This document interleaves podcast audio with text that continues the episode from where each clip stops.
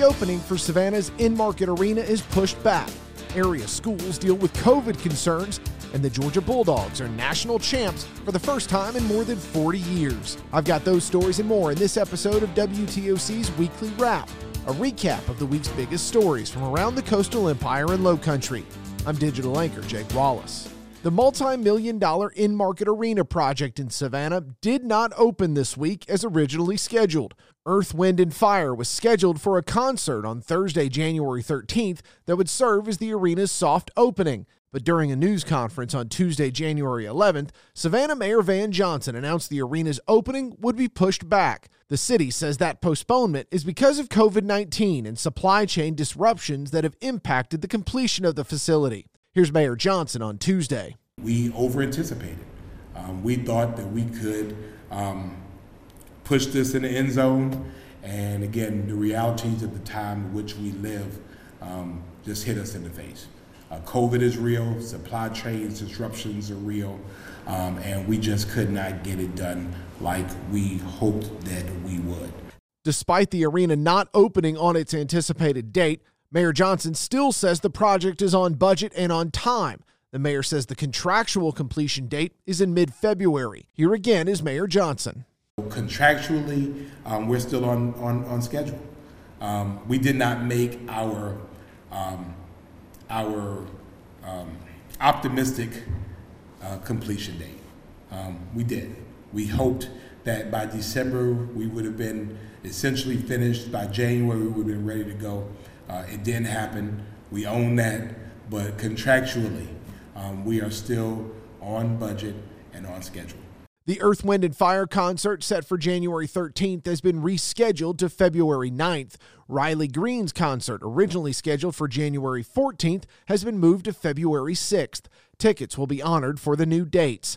The city says all events at the arena scheduled for February are going on as planned. Several school systems in southeast Georgia and the Low Country are making changes due to COVID 19 concerns.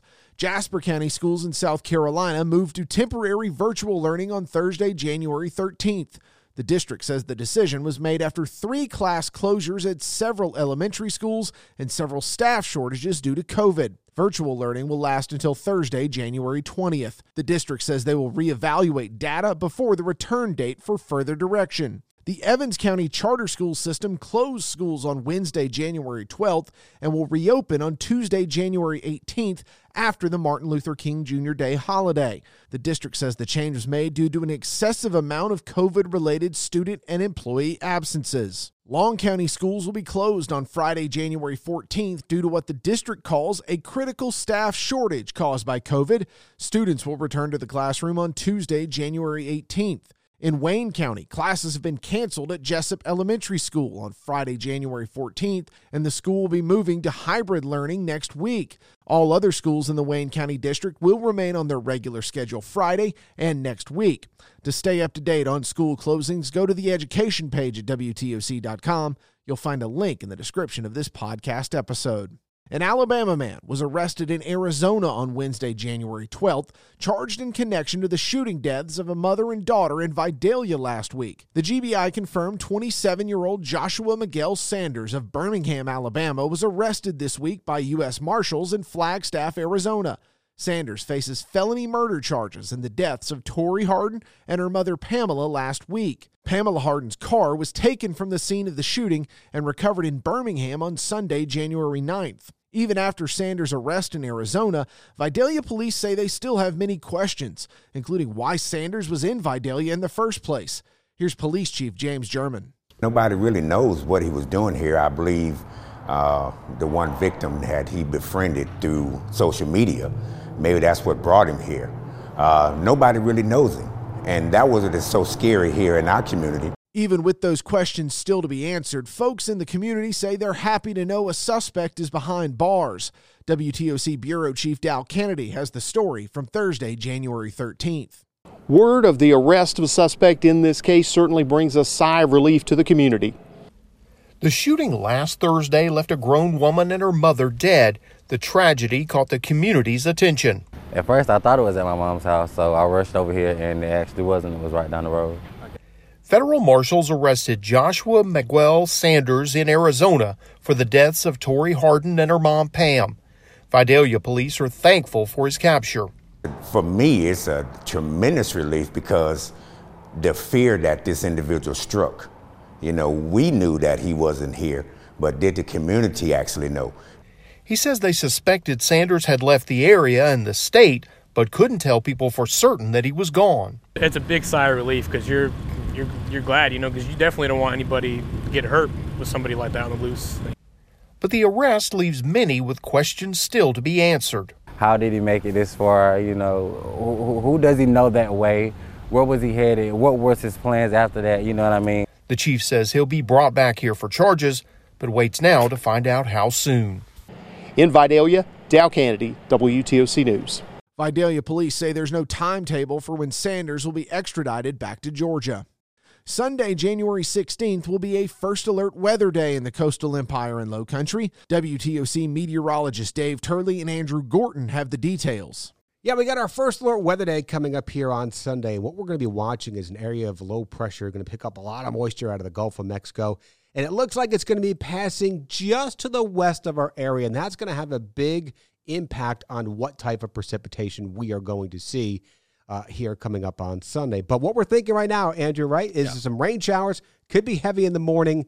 And uh, we are looking at the potential for even a few thunderstorms. But timing of that still appears to be more morning, afternoon. Yeah, morning going into the afternoon. And, you know, with that low being a little bit further to our west with the counterclockwise motion of a low, it's going to be wrapping in more of that southerly flow. So we're on the warmer side of this. We're going to be on the warm air advection side of this, even though it's still going to be kind of a damp, dreary day, still warmer than on the northern side of that, where you are likely going to have that wintry precipitation up in upstate of you know the Carolinas, even up towards Charlotte. You could have some icing. Some models, you know, even putting out over a quarter inch of ice, which could be crippling for cities. So don't be bummed that we're missing out on this. It's not something that you'd want to deal with. Yeah, exactly. Never want to see that ice in the area. And as far as the wintry precipitation, a lot of people are like, I want to see it. I think it's going to be just to the north of our area. So it's going to be an all rain event, but we are going to see those winds increasing as well. They could be easily gusting over 30 miles per hour. And I think we're going to start to dry things out into the evening time frame as that low pressure pulls away from the region and brings in the windier and colder conditions, setting us up for our Martin Luther King Jr. Day on Monday. Yeah, and that's exactly the next part of the forecast. Drying out, but a lot of people have Monday off. So it's going to be a windy day, a dry day, but windy. That will be the name of the game. You can download the WTOC First Alert Weather app right now to get real time radar, weather watches and warnings, real time road conditions, and more. It's available on iPhone and Android devices. For more from Dave and Andrew, subscribe to the WTOC First Alert Weather podcast. Each week, the meteorologists discuss the weather that impacts our area, the biggest weather stories from across the country, and also teach you about weather along the way. Subscribe and download the WTOC First Alert Weather Podcast at WTOC.com or wherever you listen to podcasts. For the first time since 1980, the Georgia Bulldogs are the national champions of college football. The Dogs topped Alabama 33 18 Monday night in Indianapolis to end the four decade drought.